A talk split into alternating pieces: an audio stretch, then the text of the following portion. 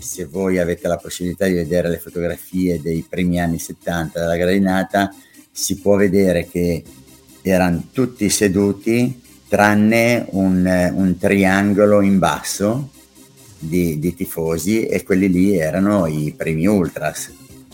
E c'erano questi qua col tamburo con la maglietta con scritto ultras davanti e Tito dietro, le mimetiche, il basco, i tamburi, sta roba qua il ragazzino viene, viene, rimane affascinato da questo. Gli anni, gli anni 70 io avendoli vissuti da, da, da, ragazzo, da ragazzino e poi ragazzo, poi quasi uomo, insomma, n- non è che abbiamo spostato molto gli equilibri dedicandoci al, al, al, al calcio, ecco. Però vero è che, eh, ad esempio, per, diciamo, per uno Stato che deve in qualche modo eh, governare controllare i movimenti giovanili, secondo me lo stadio per loro è stata una fortuna quello sì.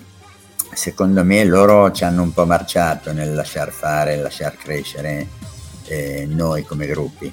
Poi negli anni Ottanta, secondo me, potrei dirti se ne sono pentiti. Eh, Paolo Mantovani ha messo insieme una squadra ed ha secondato eh, vizi e virtù di una squadra eh, il cui grosso della, della tifoseria ha sposato in, in toto eh, appunto i vizi e le virtù. E, e, e, e, a sua volta la tifoseria ha secondato anche i difetti che aveva questa, questa squadra e l'ha sostenuta. Quando la Sampa ha perso a Berna ed ha perso eh, per diversi motivi, ok? Ed era di mercoledì perché le coppe all'epoca si giocavano di mercoledì, eh, il sabato successivo, eh, gli ultras noi abbiamo eh, d'accordo, diciamo con delle complicità all'interno eh, della, della, della, società, eh, abbiamo preparato, non mi ricordo, 100-200 palloncini d'acqua, no? e eh, la squadra era in campo a fare, a fare allenamento il sabato mattina a fare il, il, la, la rifinitura e hanno aperto il cancello siamo entrati nel cancello con questi sacchetti d'acqua l'abbiamo riempiti di gavettoni a quel punto loro poi sono arrivati hanno preso l'idrante ci hanno sparato l'acqua è, è finita che eravamo tutti zuppi e bagnati avevamo appena perso la, la, la, Coppa delle Coppe, la prima finale, la partita più importante della storia della Sandoria. L'avevamo appena persa noi. Mi è venuta in mente adesso perché, perché ne stiamo parlando, perché non se ne parla mai di quell'episodio, no? E, ma secondo me è stato importantissimo, è uno dei, degli episodi che ha, ha, cementato ancora di più e amalgamato ancora di più quel, quel gruppo di, tra calciatori di, di persone, tra calciatori, tifoseria. Noi il, i primi due o tre anni eh, con Ferrero non siamo stati indulgenti, siamo stati proprio avvelenati. Vi racconto un chat, una roba che vabbè, mi ha querelato. Chi? La merda.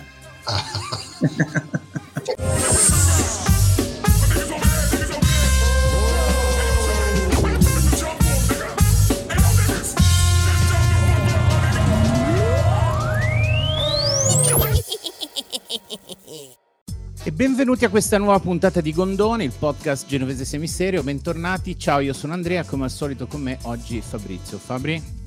Ciao Andrea, ciao a tutti.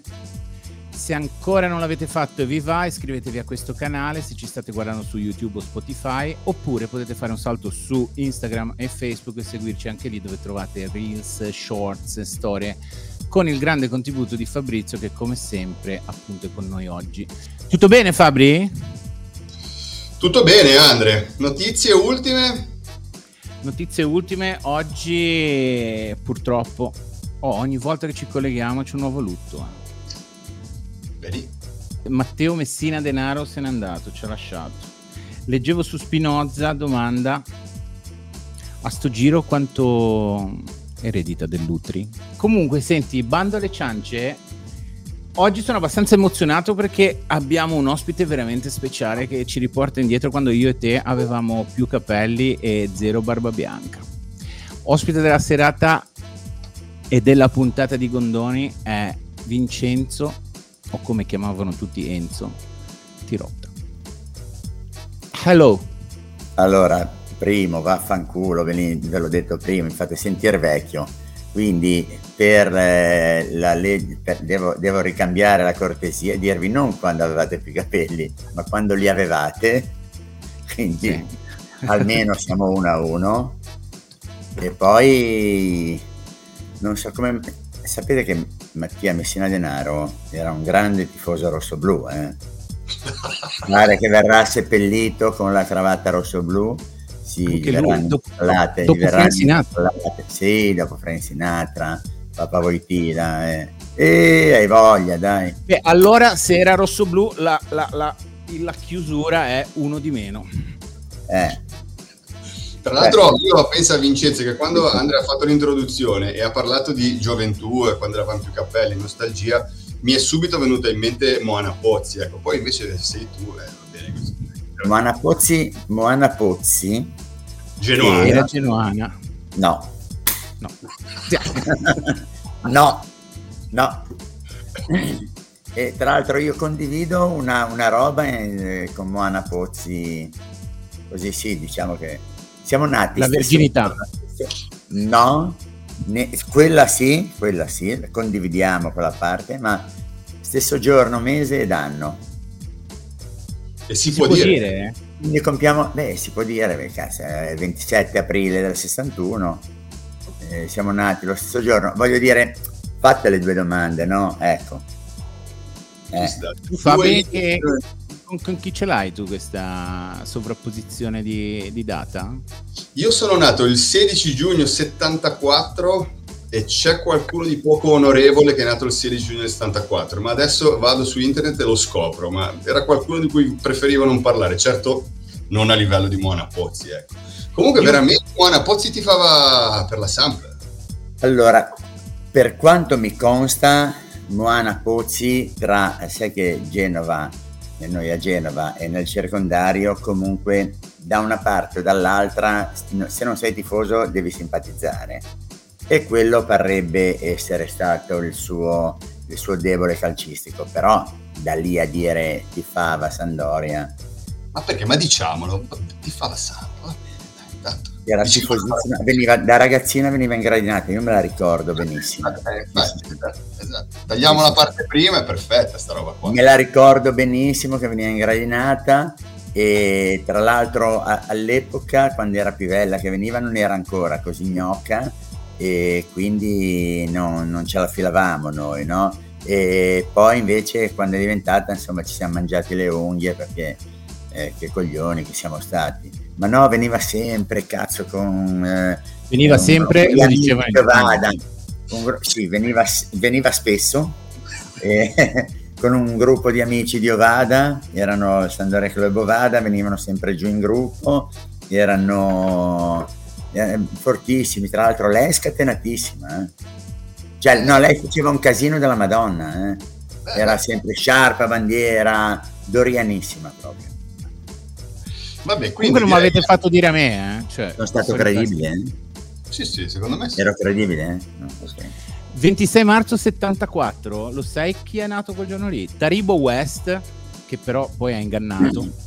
col quale condivido alcune misure e Martino Traversa. Cioè, cioè, voglio dire, tra l'altro Taribo West, forse è peggio Taribo West, eh? Uno eh no, che in campo, ha ingannato. Campo, in campo mutilava gli avversari, poi è diventato un prete, un predicatore, ma in campo mutilava la gente veramente, è proprio nigeriano. Eh? Sì, sì, ho letto un po' di ho ascoltato, eh, c'era ieri e i, i, suoi compagni di chiacchierata che hanno raccontato di qualche roba legata a qualche messa che faceva prima di giocare. Eh. Ma lo sai a chi piaceva Terrible West? Alla tua tipa, Fabri. Vabbè, senti, abbiamo preparato una scheda per, sta, per introdurre, per chi non lo conoscesse, tu sappi che noi da quando abbiamo iniziato questo scherzo qua, abbiamo mm. una marea di gente che ci chiede ma perché avete fatto la puntata? Quindi ci portiamo avanti perché dice il calcio, perché il calcio. Abbiamo questa piccola scheda qua.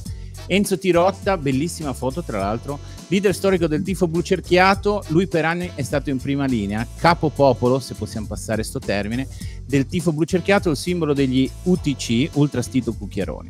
Da qui, per renderlo più poetico contro il cagacazzo che ci chiedono perché parliamo di calcio, citazione di Pierpaolo Pasolini. Non ha importanza dove si è nati, quando e come dove si sono avuti i primi approcci con il calcio per diventare un appassionato, un tifoso. Il tifo è una malattia giovanile che dura tutta la vita. È vero sì che il calcio è oppio dei popoli e si sa, ma è anche terapia. Non credo che ci sia psicanalista che lo sconsiglierebbe. Quelle due ore di tifo, aggressività e fraternità sono liberatorie. Quindi qua ci mettiamo da parte la parte che... Questa cosa l'ha detta senza conoscermi, eh? tra l'altro. Non è che prima mi ha conosciuto e poi ha avuto l'illuminazione, no, no, l'ha avuta già prima. Pensa mi avesse conosciuto, cosa si tirava fuori qua. Senti, in questo podcast qua mettiamo al centro il personaggio e la sua storia, quindi come prima domanda molto semplice, poi ne avremo tante, stasera sarà sì, un sacco Ragazzi, mi, fa, mi fa ridere essere considerato un personaggio, ve lo dico, ve lo dico sottovoce. Mi fa veramente ridere essere considerato un personaggio l'ospite, chiamiamo l'ospite. Al centro ci sta l'ospite e la sua storia. Quindi la prima domanda è semplice, poi ci sarà un sacco di caramba, che sorprese, di ricordi. Ma quindi, Enzo, tanto per iniziare, eh, ti chiamavano tutti Enzo? Vincenzo? Chiamano, no, no, io mi chiamo a battesimo Vincenzo e poi vi faccio ridere per un aneddoto sul Vincenzo, ma sono Enzo da sempre. In casa mia abbiamo avuto tutti i diminutivi, mia madre, i miei fratelli e io, tutti. Quindi Raffaella Lalla, Orlando Dino, Vincenzo Enzo, Margherita Rita. Non c'è, no, non, c'è, non ci siamo mai chiamati, non ho mai chiamato i miei fratelli o mia madre col nome pieno. Sì. Quindi, da piccolo di che zona sei? Abbiamo, ci siamo poi informati hai giocato a calcio nel Nervi 76 da piccolo, vero? Dove cazzo l'avete trovata questa? No, questa qua è una, questa qua è una chicca. questa roba qua, io ho giocato negli allievi un anno e mezzo forse, del Nervi, che era un, una società appena nata, quindi prendevano cani e porci, hanno preso anche me. Mi ricordo di una roba con, eh, con un ragazzo che poi incontro anche, anche diciamo spesso, no, però ci siamo incontrati parecchie, parecchie volte, era Sandoriano, eh. insomma entriamo in campo, sai, due file di giocatori, io giocavo stopper, due file di giocatori che entrano dietro, dietro all'arbitro, vado, guardo, all'epoca il 5 marcava il 9, il 3 marcava il 7, il 2 marcava l'11, l'8 marcava il 4, cioè tutte queste cagate qua. E vedo il 9, lo guardo, sai, con un'aria di sfida tipo Clint Eastwood, faccio tutto il fenomeno, eh, tre pere mi ha fatto, tre, non mai vista, non che con gli altri la, la vedessi, eh, però con questo qua che me la sentivo di fare il duro, eh, mi ha fatto tre pere a casa, vabbè. Poco e tu male. sei no, originario però, di, di, che zona no, di Genova? Sono, io sono eh, nato a Rivarolo ma per sbaglio e a, al Celesia perché i miei abitavano là ma sono di Piazza Paolo da Novi cioè non, non della Foce, non Foce, okay. Piazza Paolo da Novi, che non quindi è la stessa do... cosa. Ma quindi da, da, da, piccolo inizi ad andare allo stadio, come, come, come... Io ho un fratello che andava allo stadio da, da ragazzo negli anni 60, che ha 13 anni più di me, e però nel 70, nel 66 ha iniziato a portarmi con lui allo stadio, cosa rara, cioè non, è, non era il papà, sai eh, perché squadra tieni come mio papà, no, come mio fratello, eh, perché mi, mi, non avevamo il papà, quindi mi, mi portava lui allo stadio e poi nel 70 ha iniziato a portarmi anche in trasferta e, e niente, è iniziata così, è iniziata.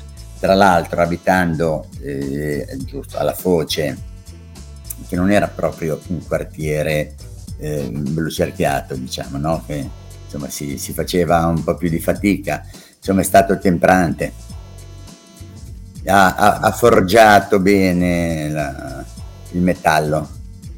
Ma la mia domanda è da lì, no? Cioè, c'erano tanti bambini che andavano, ragazzi che andavano a stare. Come hai. Come sei diventato poi tra i capi del.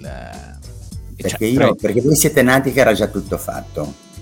Lui ha detto che era del 74 e tu idem, hai capito ah, bene? Sì, sì.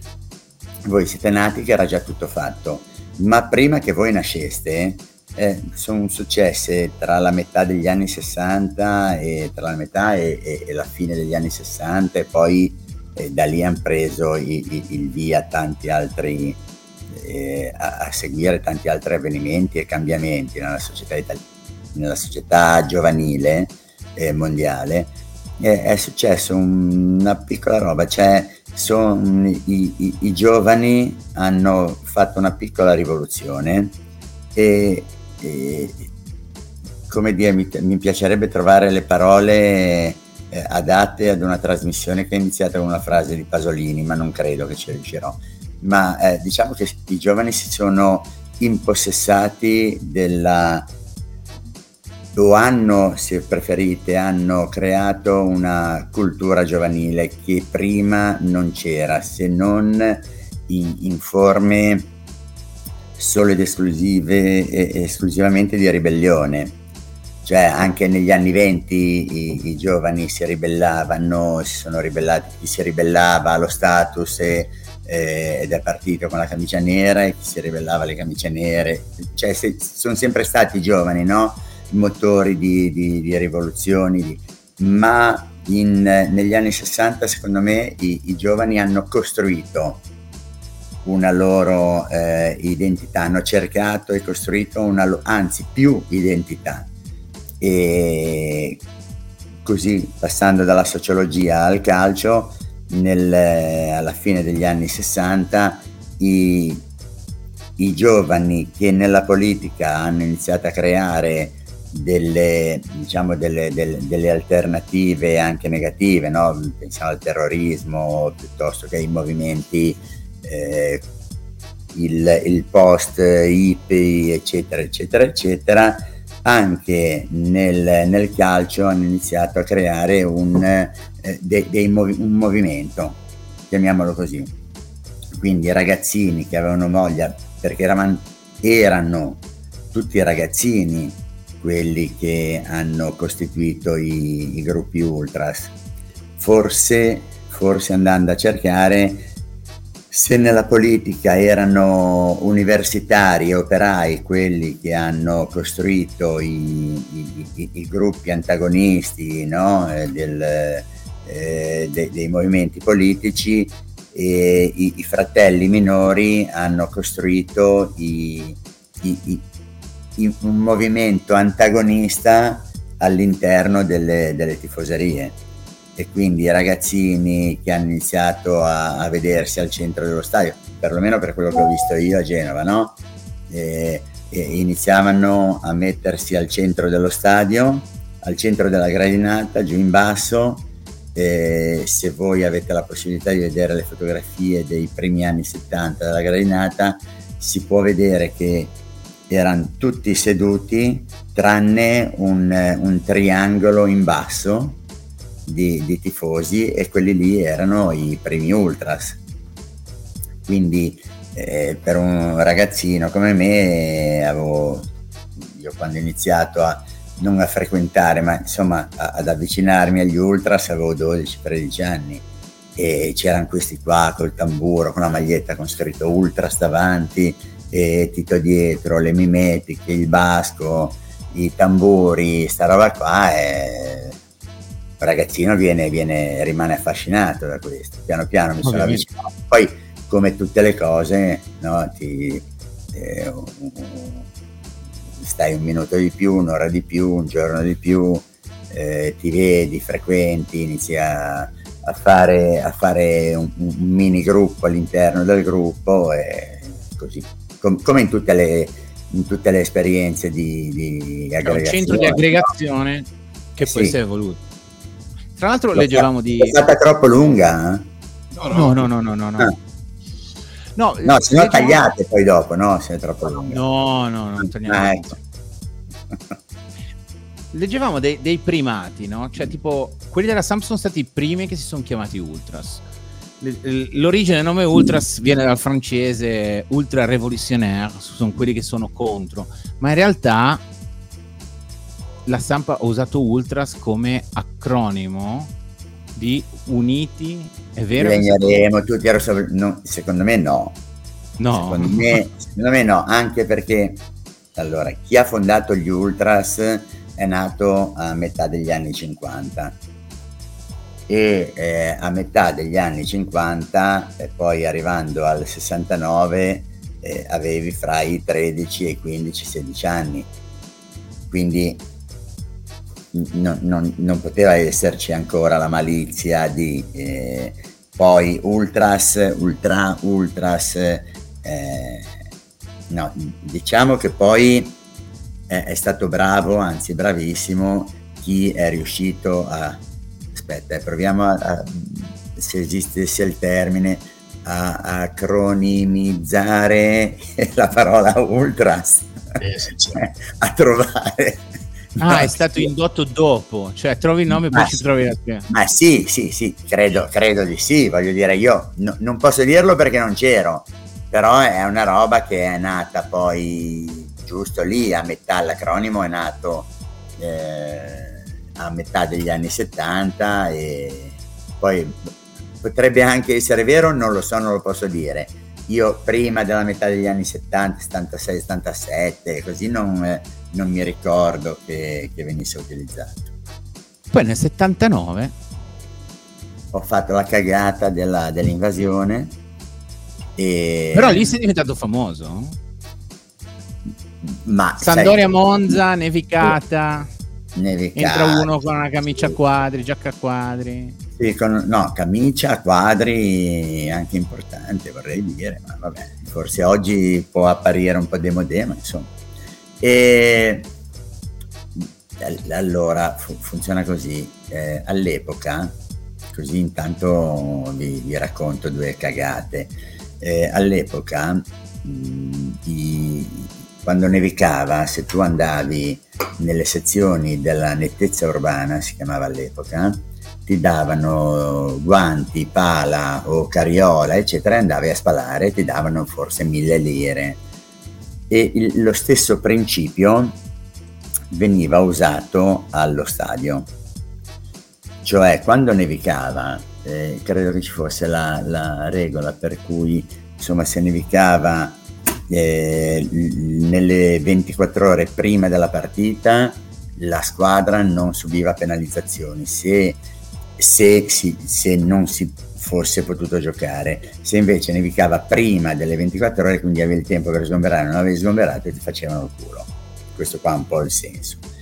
E questa qua era la regola. Ma che succedeva?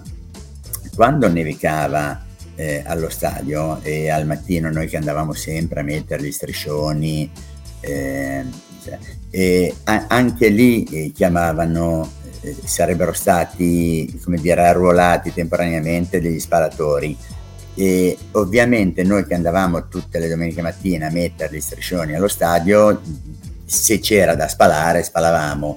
No, non per i soldi perché forse di, erano di, direttamente alla... Sì, però per, non, eh, per, per, non, per evitare il rinvio si, si, spalava, perlomeno noi ci occupavamo delle gradinate. De, e quel giorno lì abbiamo fatto la stessa roba, quindi era dal mattino che stavamo lì a spalare sta cazzo di neve che poi diventa ghiaccio e per cercare di liberare la, la gradinata, cosa che poi non riuscivi mai a fare completamente a me è capitato due o tre volte di, di farlo, compresa quella volta lì. Insomma, arriviamo al pomeriggio, arriva il Monza, chi era il eh, presidente, non so se era presidente o direttore generale del Monza, vediamo se Marotta. usa.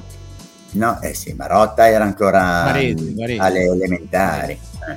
ma no, ma poi era insomma giovane. No, vediamo, dai, dai, dai, ce la potete fare, ce la potete fare, dai, dai. In Bellissima, no, ma, Beh, oh, ah, sì, sì, lo so. La so, la so, la so. Galliani. Bravo. Sì, ci si Eh, vedi che sono un Galliani, po' queste cose. Eh. Galliani, no, ma non solo. Questo dovrebbe anche far pensare. No, no, non solo questo. Dovrebbe far pensare perché in quel, in quel periodo eh, Galliani, eh, Galliani, il Monza, in quegli anni è arrivato per due o tre volte a, a rischio di venire in Serie A.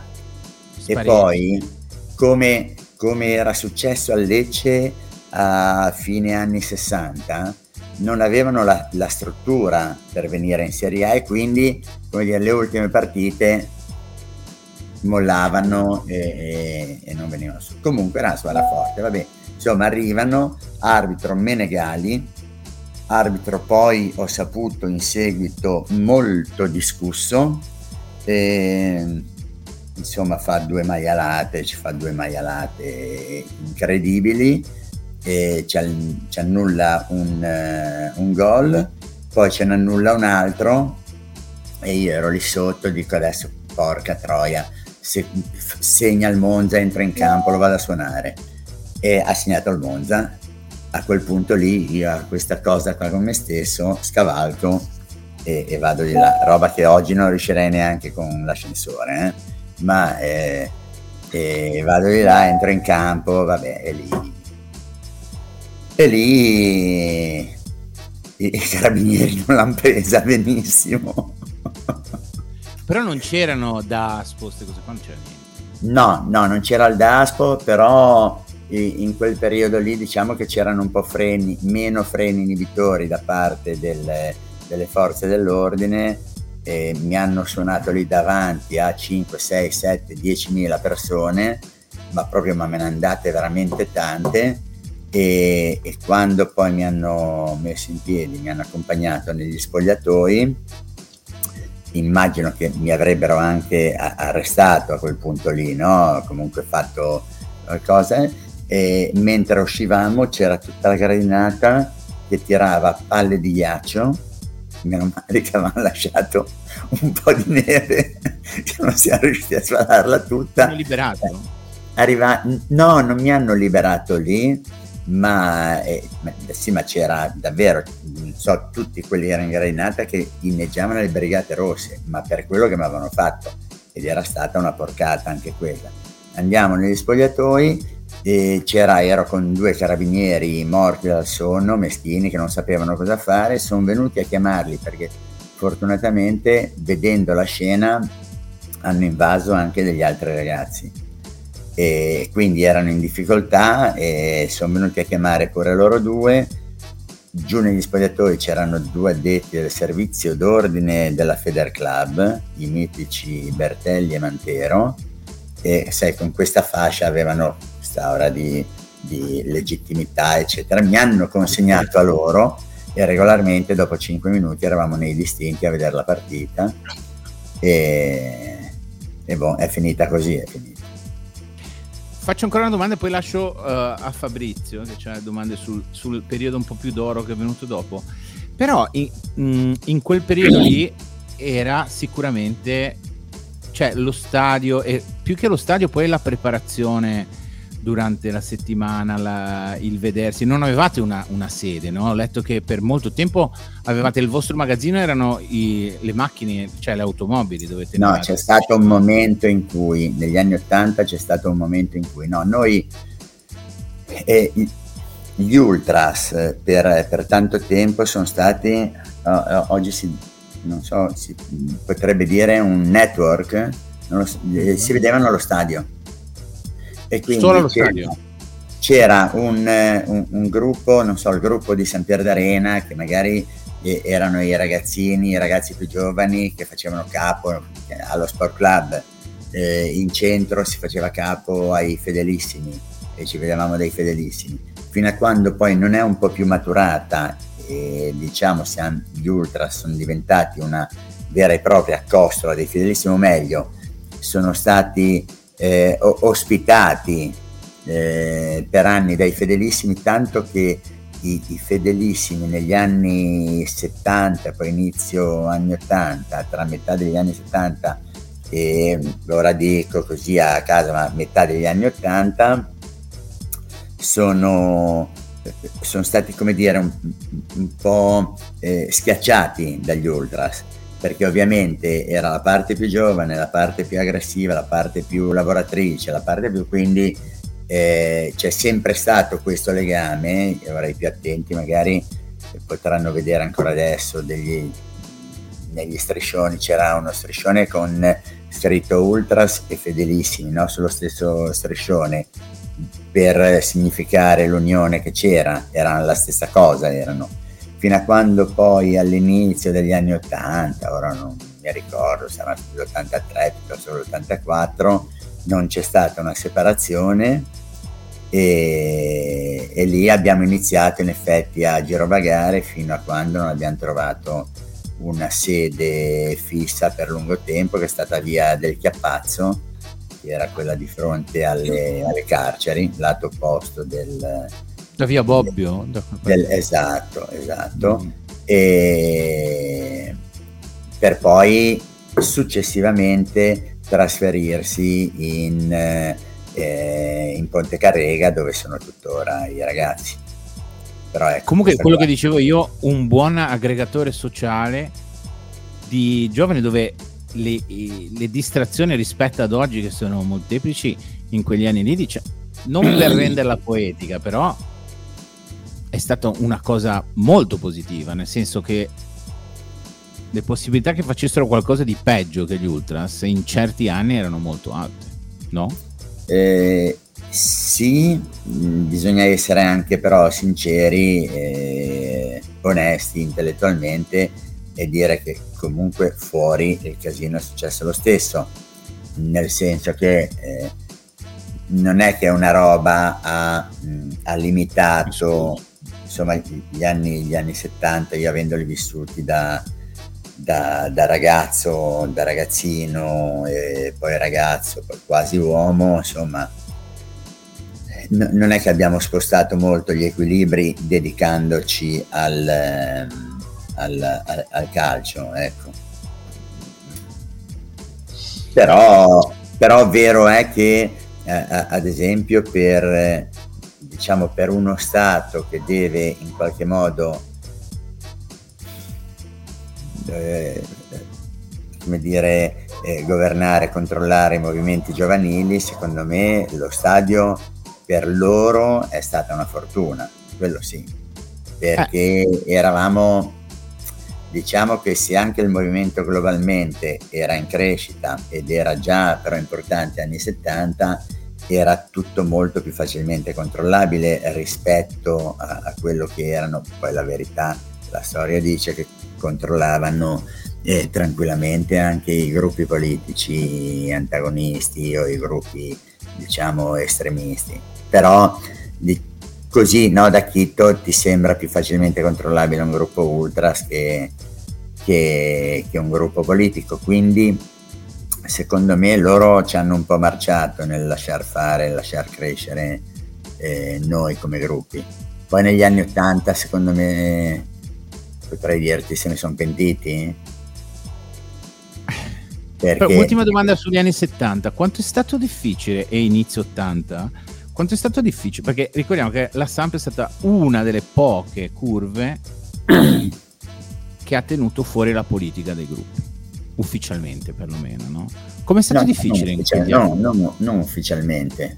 Eh, Praticamente comunque. No, no, è stata proprio, sì, eh, eh, eh, non, non, lo so, no, non lo so, no, nel senso sì, perché ehm, secondo me è, è stato abbastanza facile, nel senso che intanto non c'è mai stata una, una, grande spinta da fuori, diciamo da parte della politica, voler entrare dentro. Quindi questo qua va detto. Ma a, allo stesso modo, ad ogni piccolo accenno, eh, non, c'è, c'è, sempre stato il, il rifiuto netto. Cioè, quello che arrivava con la, la roba politica eh, non è che andavi lì e gli strappavi la spilletta o, o qualcuno si permetteva di strappargli la spilletta. E, e, come mi è successo, qualcuno che veniva a dirmi guarda questo qua c'ha la spilletta lì, e sia libero di tenersi la sua cazzo di spilletta.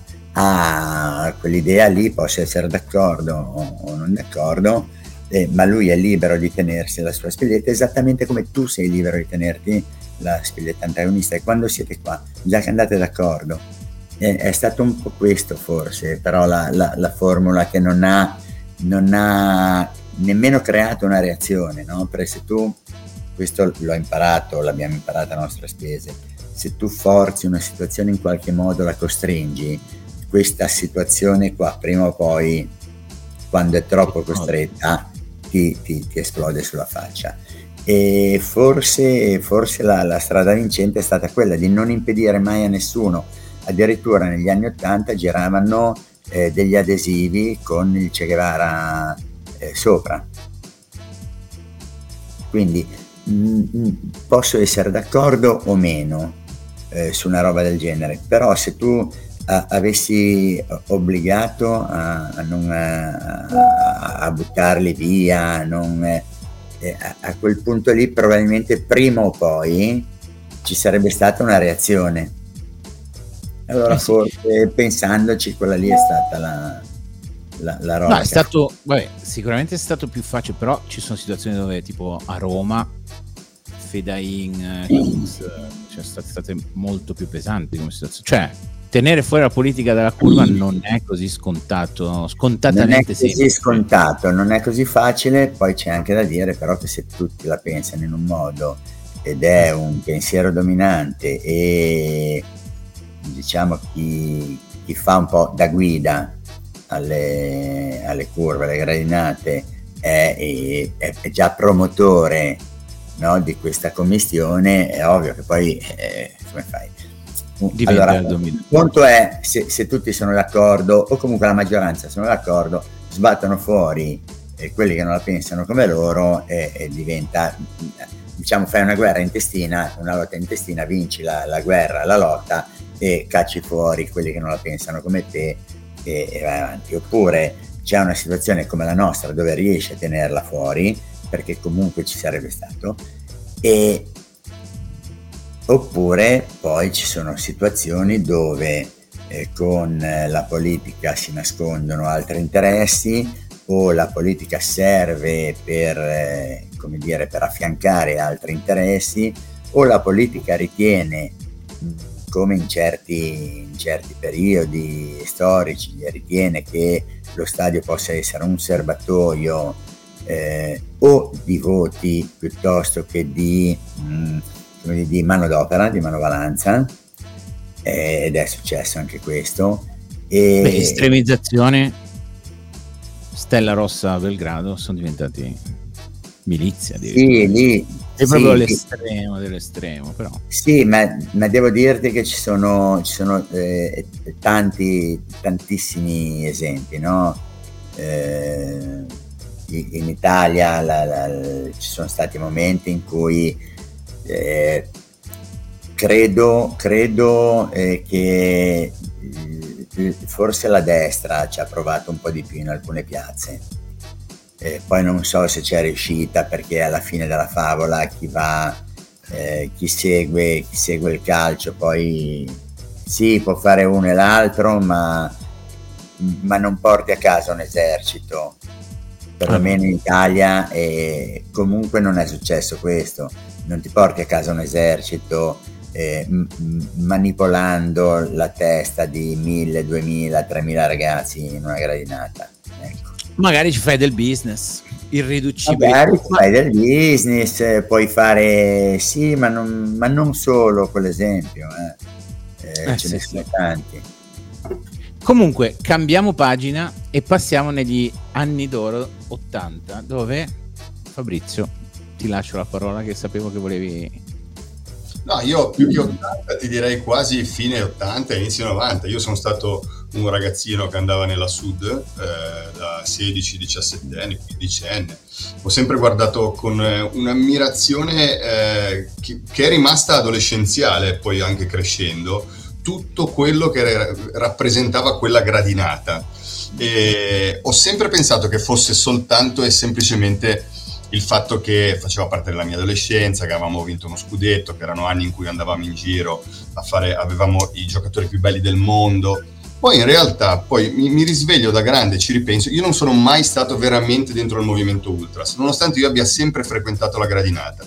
Eh, eh, però poi io mi risveglio e mi rendo conto che accanto a, a, a quella squadra c'era quella tifoseria che io guardavo da adolescente, che probabilmente aveva delle caratteristiche abbastanza uniche. Io ho, ho riletto alcune cose che eh, avevi detto dopo la vittoria del, dell'Europeo con Mancini, la nazionale, tutta quella, tutto, tutto quella, quella, quella storia lì però mi sono fatto l'idea che in realtà fosse anche successo che mm. su una base molto importante, ottimi giocatori, ottimi uomini, presidente incredibile, una tifoseria probabilmente guidata da persone che avevano qualche, una personalità, fosse nato un gruppo di persone veramente speciali che ha creato qualcosa di unico. Ora, io lo chiedo a te, per capire finalmente se la mia è semplicemente un'infatuazione adolescenziale oppure c'era veramente qualcosa di unico in quella tifoseria, in quella squadra, in quel momento?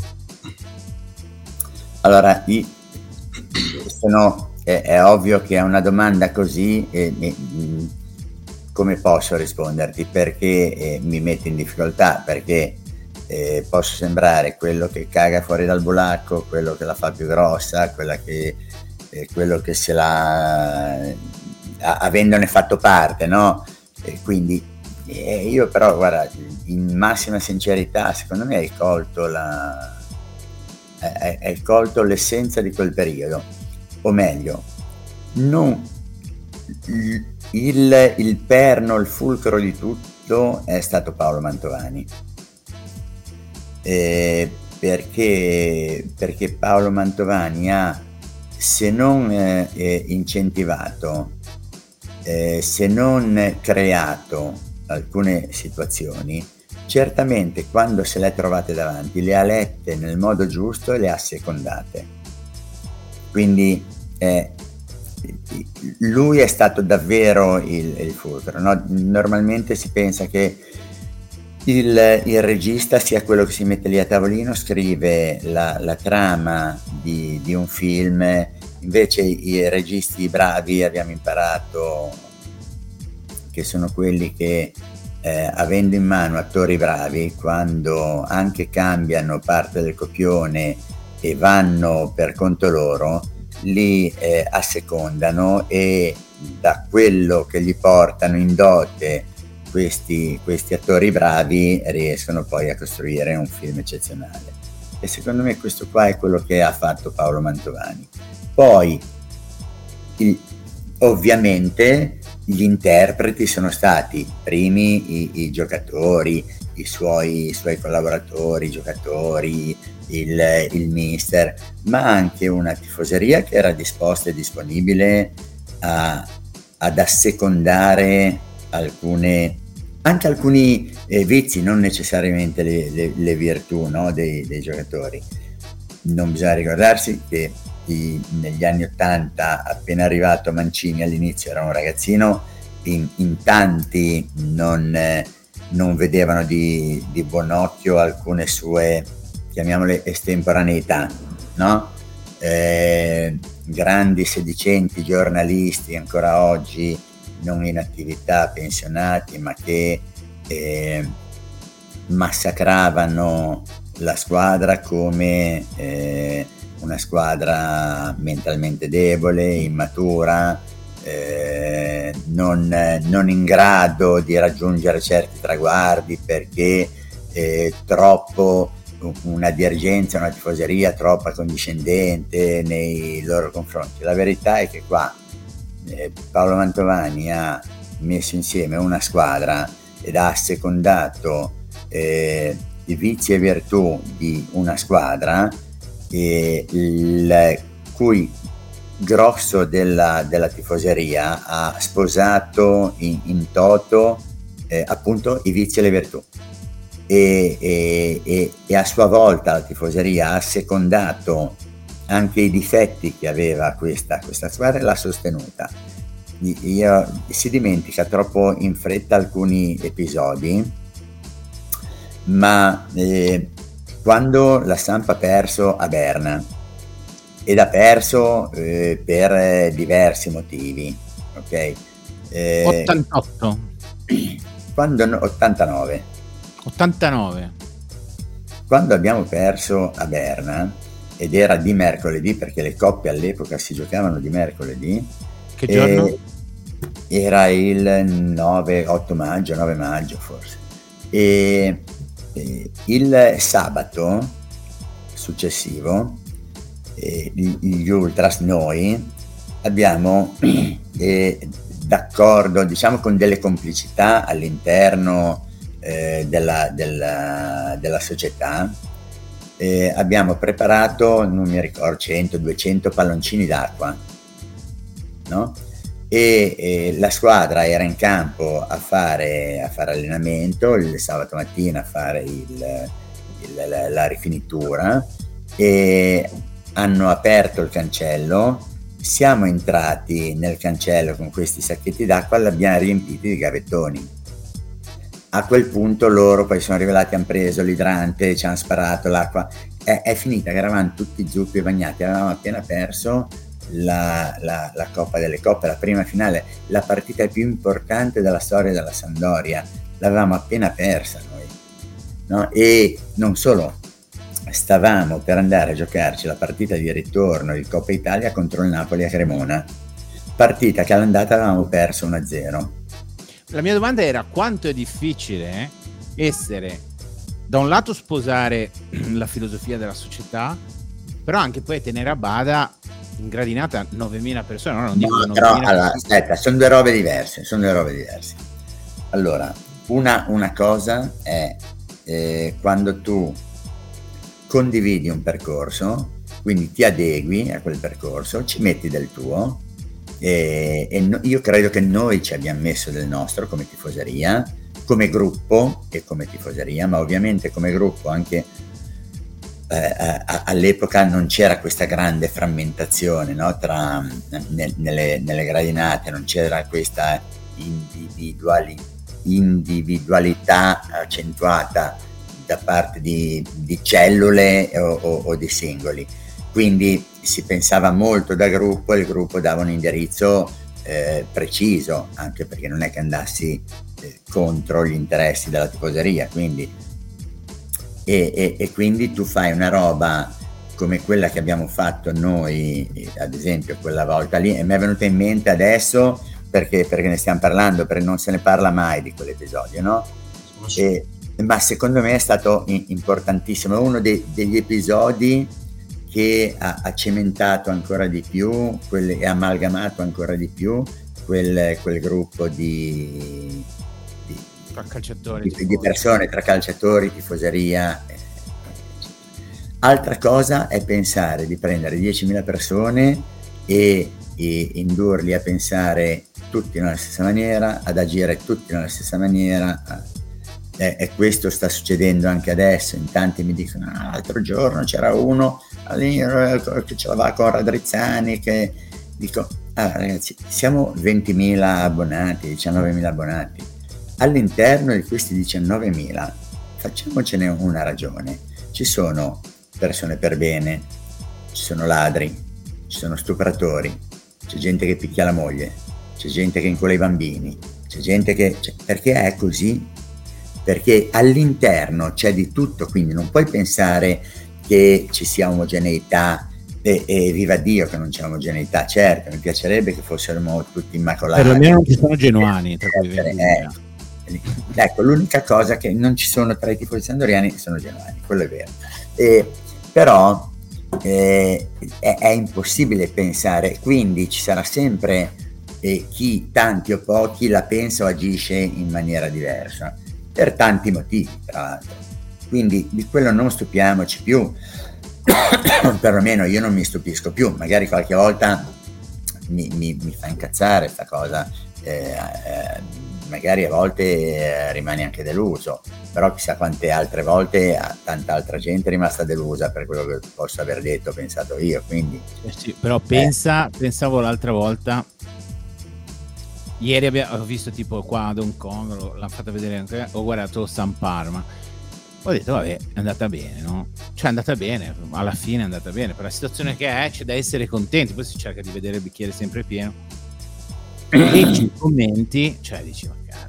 Io immaginavo se fosse, se fossero stati social dopo Berna, ti dicevano, eh. chissà, cioè, in, meno male che non c'erano i social, eh. meno male. No, ma soprattutto, soprattutto quello che manca adesso è la memoria.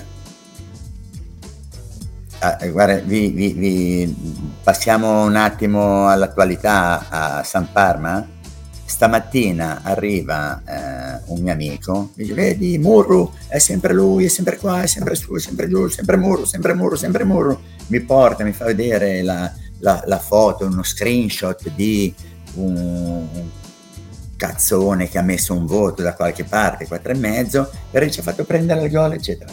Murro marcava un altro, Murro marcava un altro e non ha fatto gol l'altro che stava marcando Murro e poi c'è una situazione eh, particolare dove c'è un errore abbastanza grave secondo me eh, sulla sinistra e si arriva in ritardo ma no hai siamo un po' in un momento storico in cui abbiamo dei individuiamo dei colpevoli.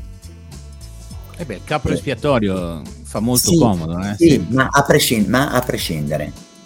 E, e, e, se c'è da dire una parola buona per 10 o una parola eh, cattiva per uno, optiamo sempre per dire la parola cattiva eh, nei confronti dell'uno. Eh, il, il nostro allenatore, il cui gioco a me non piace, sia chiaro, ma è, è un allenatore che è arrivato in una società particolarmente, eh, diciamo, da, da, ricostruire completamente, eh, con un gioco anche ab- abbastanza complesso, se vuoi, con 10 undicesimi di giocatori nuovi, ma cazzo me è ovvio che ci voglia tanto tempo perché cioè, a- anche se fosse un, un, allenatore alla Ranieri ci vorrebbe tanto tempo, perché è normale che sia così. No, dopo due mesi deve essere tutto perfetto. Cioè, non, non lo so, mi, mi, sembra quasi che eh, oggi rispetto a prima non si voglia, non è non si abbia pazienza, non si voglia avere pazienza, non eh, eh, si voglia avere indulgenza nei confronti anche dell'errore, eh, dell'errore diciamo così, mm, in buona fede, cioè io corro eh, 95 minuti, mi faccio un culo della Madonna, faccio tutto quello che devo fare, se faccio una cagata ti, ti ricordi solo della cagata. Vero è però, che magari mi perdere la partita. Ma non c'è sempre stata? Cioè, eh, no, vabbè, però... criticavano un diciannovenne di colore dicendo che aveva il culo troppo basso eh, ed è stato uno dei migliori centrocampisti. Eh sì, sì, sì, sì, sì, sì. Però dico questa cosa, scusa, te la chiedo Enzo. Secondo me noi abbiamo vissuto periodi invece in cui indulgenza ce n'è stata troppa. Apriamo una piccola parentesi, poi vorrei tornare a qualche aneddoto del periodo no, no. No, okay, okay. Forse, forse, ad esempio, nel periodo Ferrero la tifoseria è stata troppo indulgente. Noi i primi due o tre anni eh, con Ferrero non siamo stati indulgenti, siamo stati proprio avvelenati secondo me. Non, eh, per, però anche questa, questa indulgenza nei suoi confronti era, era figlia di, di, questo, di questo paravento che sono stati i primi risultati. No? E purtroppo, purtroppo è così. I primi risultati non sono stati non tutti negativi, però voglio dire, ho, ho, capito che è andata bene, ma era ovvio che fosse una spirale che, che, che si avvitava poi su se stessa, che avrebbe portato a, a un momento in cui non, il, il, tappo finiva, ok? Ma era, era palese che fosse così e, e i, primi, i, primi, due o tre anni che sono stati quelli in cui c'è stato questo tentennamento, eh, addirittura io, vabbè, eh, evitiamo le, le, polemiche tra noi, però siamo stati troppo, sì, siamo stati troppo indulgenti. troppo, troppo, troppo.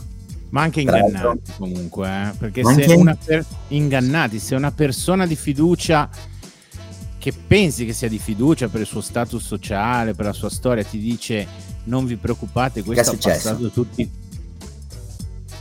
Si è bloccato un attimo, eccoti, noi ti vediamo. Dicevo, se una persona di fiducia, cioè mm. il presidente in, in pectore che c'era, con figlio de- dell'ex presidente, quindi una famiglia comunque mm. abbastanza rispettata, ti dice che questo ha passato tutti i filtri, c'è stata una parte della gente comunque un minimo di fiducia su questa base la data. Eh. E c'è da esatto. chiedersi perché uno ti dica che ha passato tutti i filtri una persona del genere. Questa è la domanda che... Uh, qua si apre un, un capitolo abbastanza... Io ho, do una lettura dal, a tutto quello che è successo alla Sampo, o meglio, a quei quattro anni dal 2011 al 2015 eh, do una lettura forse tutta mia, forse che, che invece ha, ha, come dire, ha, ha qualche fondo di verità. Io credo che anche quelle parole siano, siano le figlie di una mh, mm, controversia interna alla famiglia Garrone Mondini, in cui già alla, alla malattia e alla morte del padre, eh, eh, diciamo così, credo che già lì ci sia stata una, una, un dibattito interno sul continuare o meno. Eh, credo, visto, visto a, a posteriori, che quasi mi viene da pensare eh, che dato che la famiglia Garrone eh, per 10 undicesimi non era d'accordo sul eh, continuare nella Samp, quasi mi viene da pensare che le scelte del 2011 che sono state l'allenatore, l'affidare la gestione a un ragioniere, eh, com'è che si chiamava? Il, il Guastoni, no no Guastoni all'epoca, era no? quando siamo retrocessi, Cassano, Pazzini, eccetera, eh, chiamare Cavasin, eh, sia stato un, un, io scommetterei che Edoardo, che era l'unico che in, in qualche modo eh, aveva partecipato e poteva avere qualche nozione di gestione di una società di calcio, eh, potrebbe, ma perché no, aver detto va bene, vediamo col vostro cazzo di modo di gestire una società di calcio dove ci portate. Portandoci in Serie B, perché era ovvio che saremmo andati in Serie B anche in malo modo, a quel punto lì Edoardo ha potuto dire vedete voi non siete capaci, e adesso faccio io. E poi non gli ha detto so. basta, basta una fantasia, è una fantasia mia, eh, attenzione. Eh, sia Sicuramente comunque mia. non sarebbe una novità mm. che alla morte del padre padrone nascono dei conflitti dei, tra i figli, cioè di famiglie ricche, cioè la, la storia... No, no, no, certo, ma tieni presente, però qua c'è una cosa, eh, c'è un, un, un problema originario che qui, che nemmeno, nemmeno il padre ha mai pensato di prenderla Sam perché quando è morto eh, Paolo Mantovani gli è stata offerta immediatamente, il giorno dopo gli è stata offerta dai figli, perché, e questo invece lo posso testimoniare, nessuno a 30 anni si prende la briga di gestire una società di calcio, tanto più dopo un, una presidenza come quella di Paolo Mantovani. E in una situazione dove non, eh, mettiamola così, eh, le, la gestione economico-finanziaria di una società di calcio non era come quella che c'è oggi, dove mh, fatturi anche i, il calzascarpe che compri nel negozio di sotto. Non so se mi spiego, ecco, quindi... Eh, Direi di sì. Ecco, e, e, tant'è che poi la famiglia Garrone, anzi Edoardo, eh, Riccardo Garrone è entrato eh, nel, nel, calcio solo ed esclusivamente per onorare un impegno che si era assunto lui. E in questo devo dire è stato, è stato davvero un, un signore, eh, perché insomma Antonino Pane l'aveva fatta, l'aveva fatta veramente grossa. E Dossena, no? Dossena, no, cioè. no, no, no, no, no, bisogna dire, io, io credo, poi non so come sono andati i processi, eccetera. Io credo che Dossena fosse truffato eh, tanto quanto Riccardo Garrone. Poi ovvio che alla famiglia Garrone diciamo è più onorevole dire che mi ha truffato eh, Dossena piuttosto che un Antonino Pane qualsiasi. Ma diciamo che sono stati un, un po' fessacchiotti in, eh, sia in, in, quella fase lì, sia lui che, che, i suoi consulenti, perché lì bastava veramente eh, avere un amico in, eh, in procura, chiedere scusa mi fai un accertamento, chi è questo signor Antonino Pane? E ti avrebbe detto ma lascia perdere.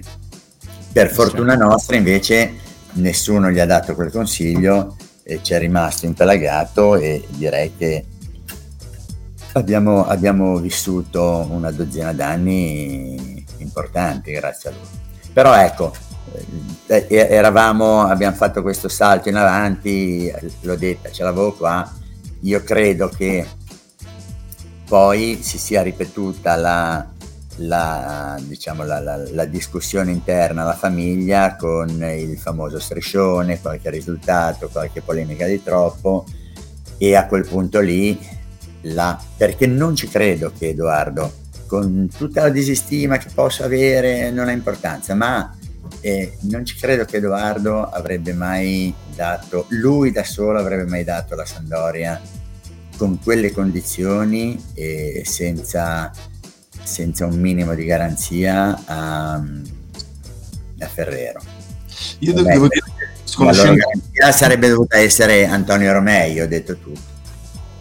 Io devo dire che nonostante conosca molte cose in meno rispetto a quelle che conosce Enzo, eh, io ho sempre avuto la sensazione che ci fosse, un, ci fosse, stata una reazione stizzita. Io ho sempre pensato agli sputi che aveva ricevuto Edoardo in tribuna, ho detto probabilmente si è scocciato, l'ha voluta mollare male. Eh, ora, la, la storia la, la, racconti in modo diverso, devo dire che così... Eh, un, un, po' di cose mi, mi prendono un senso, un senso più, più, più, più, Io non ho, non ho, raccontato dei fatti, eh? ho, ho raccontato, è una, una mia supposizione.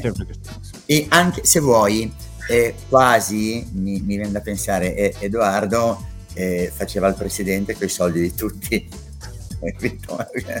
che voglio dire, non è male, lo farei anch'io, ma eh, però comunque considero eh, la, la, sua colpa non averla data a Ferrero, ma non essersi, eh, la sua responsabilità è quella di non aver detto va bene, facciamo un'operazione di questo tipo, ma con un altro. Sì, sì, sì. Banalmente, perché con Ferrero? Eh, no, lo faccio con Romei. Poi fa danni lo stesso, non è capace, non lo so, eh, però la, la faccio con uno che parla italiano, che non ha appena patteggiato una colpa, no? Voglio dire, almeno la forma, eh, io credo che la sua responsabilità possa sia stata quella lì soprattutto. È vero, anche perché c'è stato un disastro sportivo a un certo punto, disastro economico, ma c'è stato anche un disastro proprio nella struttura, nella narrazione della Sampdoria. Noi ci siamo trovati veramente a vederci, esserci, ci è stato privato anche un po' della dignità, ecco di seguire una squadra, di vedere un presidente in televisione che era una figura di merda dietro l'altro. È stata una cosa per me di una violenza abbastanza unica. Eh, ecco. Quella è stata la peggiore, secondo me. Quella vi racconto un ceto. vi racconto un ceto, una roba che vabbè, mi ha querelato. Chi? Ferrero. La merda. Ti ha querelato perché, scusa? per un audio che è circolato, ah. ma che è stato inviato da un'altra persona. Cioè, quell'audio lì è stato inviato da un'altra persona, poi a un certo punto ha preso, lui girava dappertutto e lui non so come mai crede che il ciccione di merda sia stato a riferire con tutto il coso, perché sono grasso anch'io, ora non posso alzarmi perché sono in mutande, sai come... Anche noi. No? eh, però va sicuro che sono ciccione anch'io e lui si è offeso per quello. Ma si è offeso perché gli hai detto ciccione? Ma io non l'ho detto a lui. Body shaming, perché ha, ha studiato l'inglese. Sì, ho body shaming. Ma, ma avesse querelato l'altro, invece mi ha querelato lui, quindi eh, eh, arrivederci alle prossime puntate. Comunque, basta parlare di Ferrero, raccontaci qualche aneddoto invece eh, di quelli strappalacrime per noi doriani della prima ora, o perlomeno dell'ora dello scudetto, che riguarda magari qualche personaggio, qualche, mm. qualche uomo di, quel, di, quel, di, quei momenti. Ma eh, io, boh, eh, che... No. Tu facevi parte, facevi parte del gruppo di persone... Vai tu, Andrea, vai passiamo, partiamo dalla top, ultimi, l'ultima parte. Venendo da dove vieni, noi, cioè, noi siamo... Dove volete andare? Sono andato allo stadio nell'82, però eh. tu venendo da dove vieni, nel senso che hai iniziato negli anni più bui, no? Cioè già quando arrivi a Sandoria-Atalanta 84-85 Coppa UEFA la Coppa, cioè all'entrata in Coppa UEFA mi ricordo Giorgio Buba dici apoteosi bucerchiata e lì già dici questo è il punto più alto poi invece in estate giochi la finale Coppa Italia 0-1 col Mina e vinci in casa 2-1 e dici che momento più alto poi vai avanti poi vinci la seconda Coppa Italia poi vinci la Coppa delle Coppe poi lo scudetto. C'è arrivato un momento per me sì che eri assuefatto che era scontato che la Sam vincesse mi ricordo eh, che anche come mercato dicevano eh, adesso prendono Ronald Kuman, prendono questo, prendono l'altro, cioè tipo il Paris Saint Germain. Questo qua te invece un membro del cerchio blu, era quel eh, gruppetto eh, di tifosi e tra l'altro anche, anche importanti, sì sì, no, ma più che VIP erano tutti professionisti importanti, voglio dire Antonio Ferrari del Corriere della Sera, c'è cioè una, una, firma storica eh, del Corriere, Franco Rossi eh, e insomma una, una, sera a Bucarest in un albergo, nell'albergo eh, Hotel Bucuresti. A, Bucarest c'era ancora Ceausescu, c'era razionamento dell'energia elettrica, quindi insomma situazione particolare siamo in questa grande sala eh, all'ingresso del, dell'hotel, un lampadario grosso come il cerchio di centrocampo con quattro lampadine eh, accese su 250, quindi l'atmosfera molto particolare. Siamo lì seduti, eh, parla e, e, mi ha detto una cosa banale ma, ma centrando proprio eh, profondissima domani la Samp giocherà la partita più importante della sua storia. Noi in quel momento lì stavamo giocando la partita più importante della nostra storia. E tu hai centrato esattamente no, lo stesso concetto. La Samp per 7-8 anni ha giocato continuativamente la partita più importante, cioè quella dopo era sempre la partita più importante della sua storia e l'abbiamo giocata quell'anno lì, l'abbiamo giocato l'anno dopo, la, la, la finale di nuovo perché era a rivincere, quindi per anni siamo stati abituati a giocare la partita più importante della nostra storia e, ed è stato bellissimo. È stato bellissimo perché Ma poi era da, da tifoso oltre che da capo dei tifosi, qual è stato il momento più alto per te? Il momento più alto, eh, sai, io non non, eh, no, non te lo saprei dire perché sono stati allora facciamo così provi- ci provo. Momento più alto della Samp o dei tifosi? Tutti e due. puoi dire tutti e due. Perché eh, perché il momento più alto della Samp eh, secondo me è eh, Sandoria Lecce San Plece è, è, il, è, il, momento più alto, è il momento più... Il, cioè no, no, non c'è niente come, come, quella partita lì, no? la, la, lunga quella, quella, che può diventare un'agonia. Cioè, noi guardiamo solo San Plece, ma quando abbiamo col Cagliari ci hanno rimontato i due gol o le difficoltà, eh, non scherziamo, ce la siamo fatta addosso fino all'ultimo, ce la siamo sudata proprio fino all'ultimo. E il momento più bello dei tifosi, ti dico la verità, ce ne sono stati talmente tanti, ma, ma davvero talmente tanti. Prima ti ho citato una roba che conos- si ricordano in pochissimi, quella dei, dei, dei palloncini, no? dei gavettoni con la squadra, eccetera. Come fai a non metterlo dentro a, a uno dei momenti top? Secondo me è stato non determinante, ma molto importante. Quel sabato mattina lì è, è, è stato un, un, click, come dire, oh, raga, dai, va bene, si, si, ricomincia, siamo tutti qua insieme, eh, noi siamo noi, loro sono loro. Quella lì era l'essenza, no? Eh, cioè il fatto che hai perso una finale di Coppa, vai. E momenti così ce ne sono stati davvero, davvero tanti. Quindi non, io con i tifosi non, non, non, saprei dirti il momento, il momento più alto. Uno perlomeno, ce ne sarebbero 15. Racconta il primo che ti viene in mente, che io su queste robe ci vado a, a nozze. Eh, ma che cazzo, Belin, sta qua è una merdata, guarda, eh, dire il momento. veramente una. Eh perché, lo sai perché l'abbiamo fatto venire qua a fare le domande, ma non ha passato tutti i filtri, Fabrizio. Ah, ecco, ok, eh, c'era, eh, era un imbuto e basta. E che cazzo ne so, beh, ma sai, a partire, a partire dagli anni Ottanta, quando abbiamo fatto il, il, il primo bandierone, allora, eh, ah. raccont- questa qua l'ho raccontata. Allora, eh, l'ho raccontata, il primo bandierone, poi l'abbiamo allungato, eccetera, eccetera, eccetera ma doveva essere una burla. Cioè, eh, eh, l'anno in cui abbiamo pareggiato il derby e, e Agnolin ha annullato due gol a Francis. Eh, quell'anno lì noi avevamo fatto il bandierone un anno prima, due anni prima. Poi, insomma, eh, fare il bandierone non era di ah, facciamo un bandierone, no, sono arrivati i pompieri al mattino a romperci coglioni, è pericoloso, prende fuoco, la gente. Poi eh, allora l'avevamo fatto lungo 50 metri, ma la gradinata eh, era un'ottantina di metri, 90 metri era di larghezza, perché pensavamo anche noi qualche timore comunque lo avevamo. Allora cosa abbiamo fatto? Per il derby dopo l'abbiamo allungato di 20 metri. Infatti qualche fotografia, se state attenti, ci sono due o tre bande di blu che sono di un colore diverso nella, nella prolunga.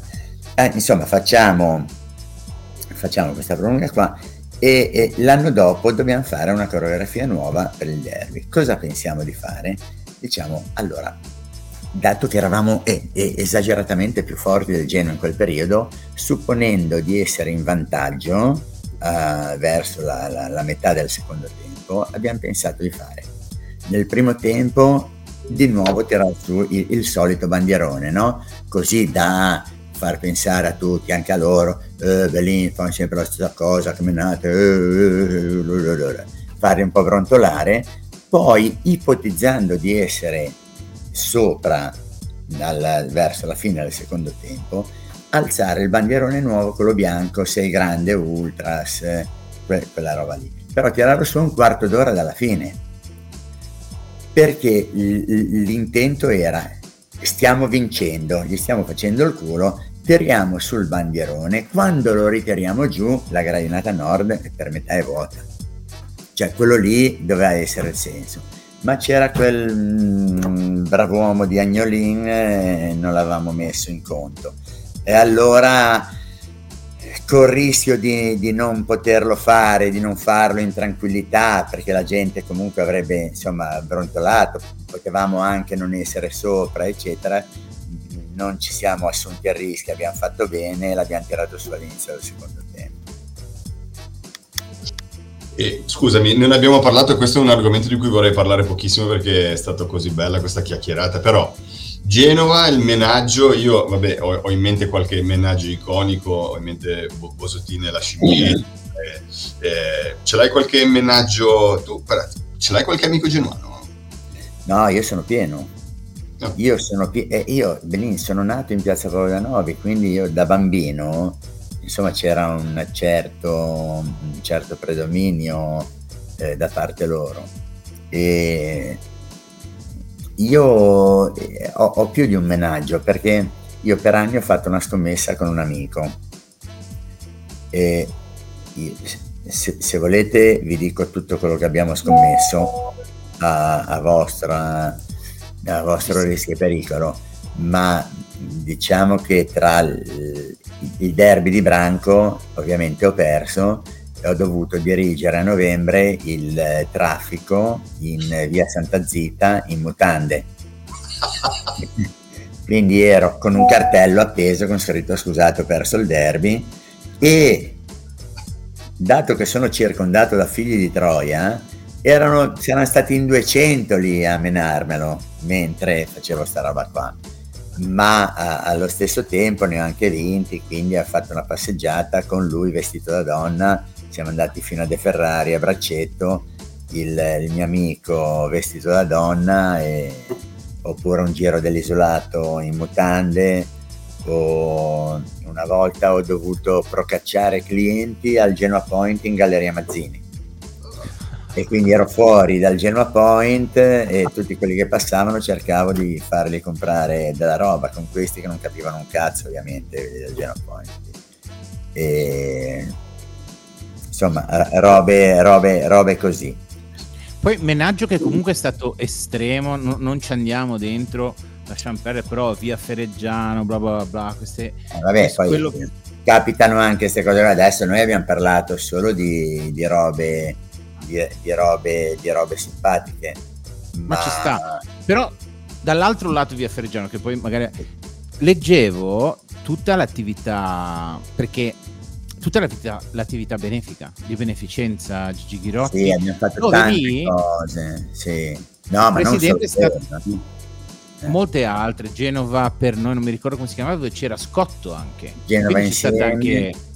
Sì, Scotto poi è stato, diciamo, eh, eh, diciamo, intanto io, scusate, eh, lo so, eh, devo, devo, avvisare che richiamo tra poco, sono il bello della diretta, no? Questo. Vai, vai, vai, eh, Belandi. Ho, ho avvisato.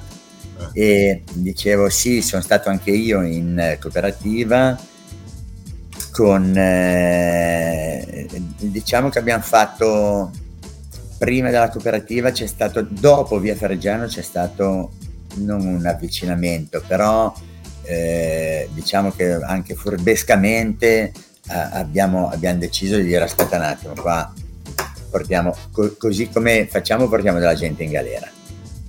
E basta. Proviamo a vedere se magari dei ragazzi non gli roviniamo la vita, perlomeno se la vogliono rovinare che se la rovinano loro, non, non perché noi... Ecco, il, il, il, senso, il senso era, era questo qua. E ab- abbiamo creato insieme la cooperativa Genova Insieme, e abbiamo iniziato a lavorare insieme e, e, e qualcosina di buono in effetti e, funziona ancora adesso, insomma sono vent'anni che, che, lavora, è inserita nei, nei, progetti delle cooperative sociali eh, storiche genovesi, quindi è, una, è, diventata una realtà importante.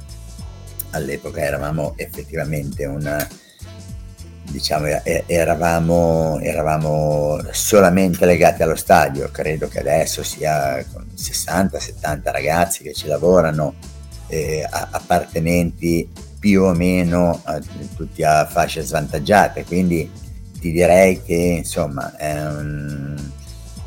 là noi l'abbiamo creata, poi sono stati bravi quelli, quelli dopo che l'hanno portata avanti e l'hanno fatta crescere.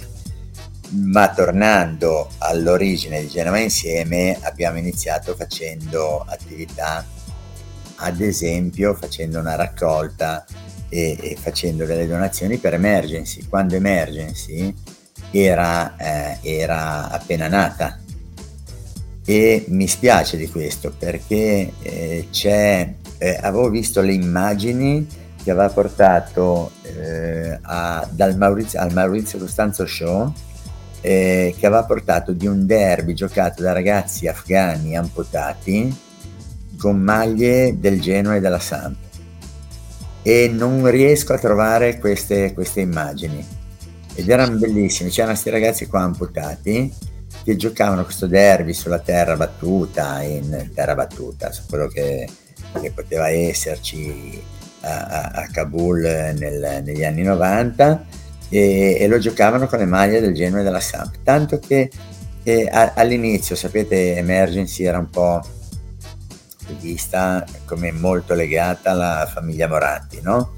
Eh, come fosse un, uh, un, un vezzo della famiglia Moratti e, e, quindi non tutti erano d'accordo inizialmente a fare questa operazione ma eh, per anni ha girato un'auto medica donata eh, da noi e dalla ex, quella che era Fossa dei Grifoni, a Liguria Emergenza, che era il, il, il diciamo, era il ricettore di tutte le, le richieste eh, alle, alle, ambulanze no? di Genova. Quindi eh, tan- tante cose facemmo, tante, tante, tante. Siamo andati in Croazia con eh, tir eh, a, portare, a portare generi di, di una, una, cosa che ci è scappata di mano completamente.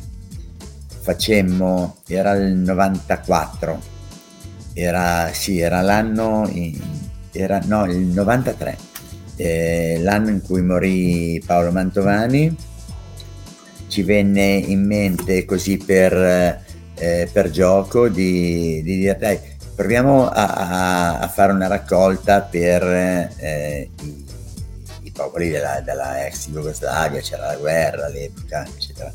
E a, strategicamente mh, mm, a livello marketing eh, diciamo facciamo, giochiamo un derby tra tifosi a chi porta più cose ci è completamente sfuggita di mano questa cosa qua, perché è diventato un delirio. Io ho vissuto, io lavoravo in cooperativa in quel periodo, quindi ero allo stadio sempre, ma eh, praticamente ho vissuto nei fondi dello stadio per un mese, perché in quelle partite in cui eh, sì, è arrivata, no, ma, ma io vi dico ragazzi, abbiamo riempito due container di cibo, due container quelli da 11 metri, non... Eh, di cibo non sapevamo più dove metterci la roba eh, poi fortunatamente e non sapevamo come portarla su e poi fortunatamente lì intervenne anche eh, la Samp ci eh, pagò un trasportatore per, per, per, portare sulla roba la portammo alla, alla Caritas di uh, non di Pola di Robin di fiume. Andammo su con questi, con questi tir, con le peripezie, perché poi all'epoca eh, passava tanto cibo, tanto materiale per andare in Croazia, ma da dove? Dalla Slovenia. E agli sloveni giravano i coglioni perché dicevano ma mi passa la roba sotto il naso, mi piacerebbe tenermene un po' io. E quindi tutte queste peripezie qua, arrivare là, trattare con la Caritas, della mezzaluna rossa, esperienza incredibile, ma quella roba lì la, la facciamo insieme. Tra l'altro questa tua narrazione si intreccia con una fatta da un ge- nostro amico genuanaccio che è Stefano Rebora e ci raccontava le sue prime raccolte e raccontano di una, di una, di una città capace di alcuni movimenti, slanci di solidarietà per me sempre, sempre mai, mai, che non sono mai da dare scontati. Ecco, cioè, forse c'è un tratto di Genova che esce in questi momenti eh, ti posso fare l'ultima domanda, una delle ultime perlomeno, l'ultima che voglio Penultima. fare. Abbiamo raccontato... No, no, no, ma fate pure, tanto è un'ora e mezza che siamo qua, se volete stiamo... Facciamo notte, facciamo, ma guarda che è molto veloce, però ci tenevo. Perché no, guarda che è già notte. Già notte. Tra l'altro per Andrea probabilmente eh, tipo nottissimo. Solo l'una e mezza qua. Eh, infatti, vabbè, eh, vabbè. peggio che a noi. Ma volevo dire, cose belle, menaggio, eh, cialtroni, eh, menaggio come piace a me, eh, podcast con gli amici di Good Morning Genova, quindi c'è anche questa roba che ti vede attivo in questo periodo. Adesso quest'anno qua sì, ha, ha, abbiamo avuto veramente grandi problemi perché ci cercava eh, il Paramount, cercava Sky, eh, Dazon no, perché gli sembrava, sai, avendo nella compagine societaria, azionaria anche Radrezzani, non gli sembrava una cosa, una cosa sì. E poi alla fine abbiamo scelto di, di andare con, eh, con, con, loro, con Good Morning Genova, però noi insomma sono tre anni che ci diamo con questa cazzata in mano e ci divertiamo da morire, tra l'altro fra due ore eh, andremo, partiremo anche con loro. E che ti posso dire, una, una roba anche questa qua che, che ci diverte l'anno scorso è stata proprio terapeutica. Perché finivamo, finivi la, la, domenica eri incazzato come una bestia. No io domani sera non ce la faccio. Tutte le domeniche sera. Domani sera dico non ce la faccio quindi che cazzo diciamo? Ma come si fa? È impossibile no? non ce la faccio non ce la faccio non ce la faccio. Poi invece lunedì partivamo arrivava il video di uno una cazzata l'altra e io ho passato tutto l'anno scorso con il lunedì sera i cialtroni, il martedì sera andavo dai ragazzi al club eh, dagli ultras, il mercoledì mattina ero rigenerato completamente, pronto a un'altra inculata la domenica dopo. Quindi tu sei sempre attivo Enzo, cioè sei, sei, sei attivo dentro la tifoseria? Eh, no, no, non sono attivo nella tifoseria, io partecipo volentieri Uh, partecipo alle discussioni quando sono chiamato in causa, sì, nel senso che eh, parlo, parlo, con i ragazzi. Eh, quando, quando, vado mi piace scambiare due chiacchiere e, e se c'è una discussione aperta e, e, quindi ritengo di poter intervenire, intervengo, dico la mia. Ma il nonno. Ma no, ma neanche. Un, io, io, dico sempre un fiancheggiatore, no? nel senso che se, se qualcuno ha bisogno, volentieri. Ma, ma no, attivo è un'altra cosa. Eh, attivo, io so cosa vuol dire attivo, quindi non... Eh, sì, sì, eh, attivo in, in, in, quel caso lo si scrive con la maiuscola, quindi non... No, no, assolutamente. Sono però eh, so, so, sono un tifoso attivo, nel senso che eh, io vado allo stadio e mi piace essere attivo e non passivo, cioè eh, arrivo, ho la mia bandiera, ho tutto quello che posso fare da singolo lo faccio, sì. quello sì. L'ultima, la più bella, è la bandiera del CONI. Eh, insomma, Dai direi che la chicca dell'ultimo mese è la bandiera del CONI. Ultima domanda con cui chiudiamo sempre la puntata. Ti ricordi una volta caratteristica dove, visto che il podcast si chiama Gondoni, dove ti hanno dato del gondone? Dove mi hanno dato del gondone? Allora, eh, gondone, facciamo capirci, quindi in senso eh, buono, cioè, sì, sì, sì. ma sì, ma che gondone che sei stato, ma che...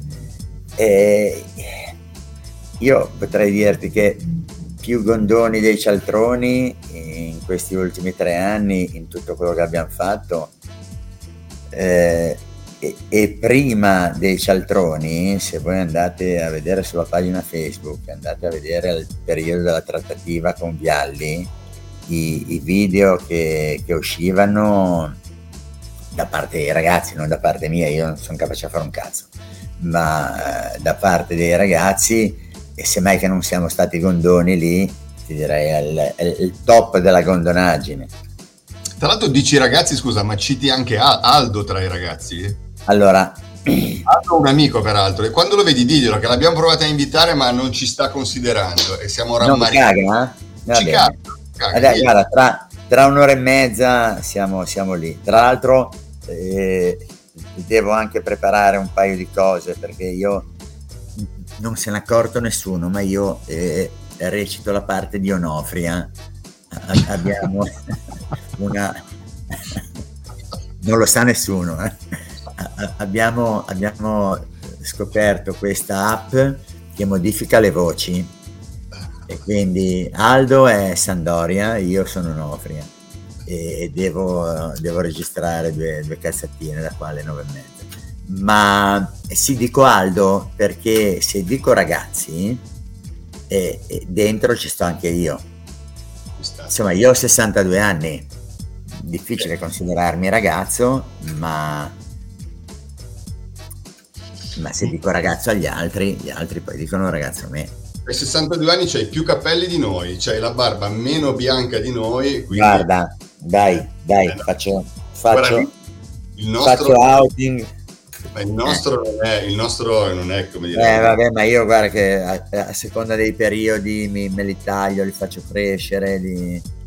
però questi sono, eh. li metto, li metto. Sei un ragazzo, così noi siamo ragazzini. Eh. Vabbè, direi che siamo giunti al termine.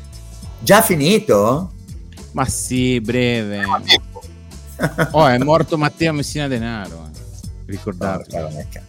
Uno Porca di meno. Eh, e anche lì ce ne sarebbe, eh? Sì, ce ne sarebbe. Bisogna trovare sempre una frase intelligente per chiudere questo. Direi che dopo tutto questo revival mi viene in mente, mi è venuta in mente tutta la serata il mio cane gioca meglio di Perdomo. Buonanotte. Buonanotte.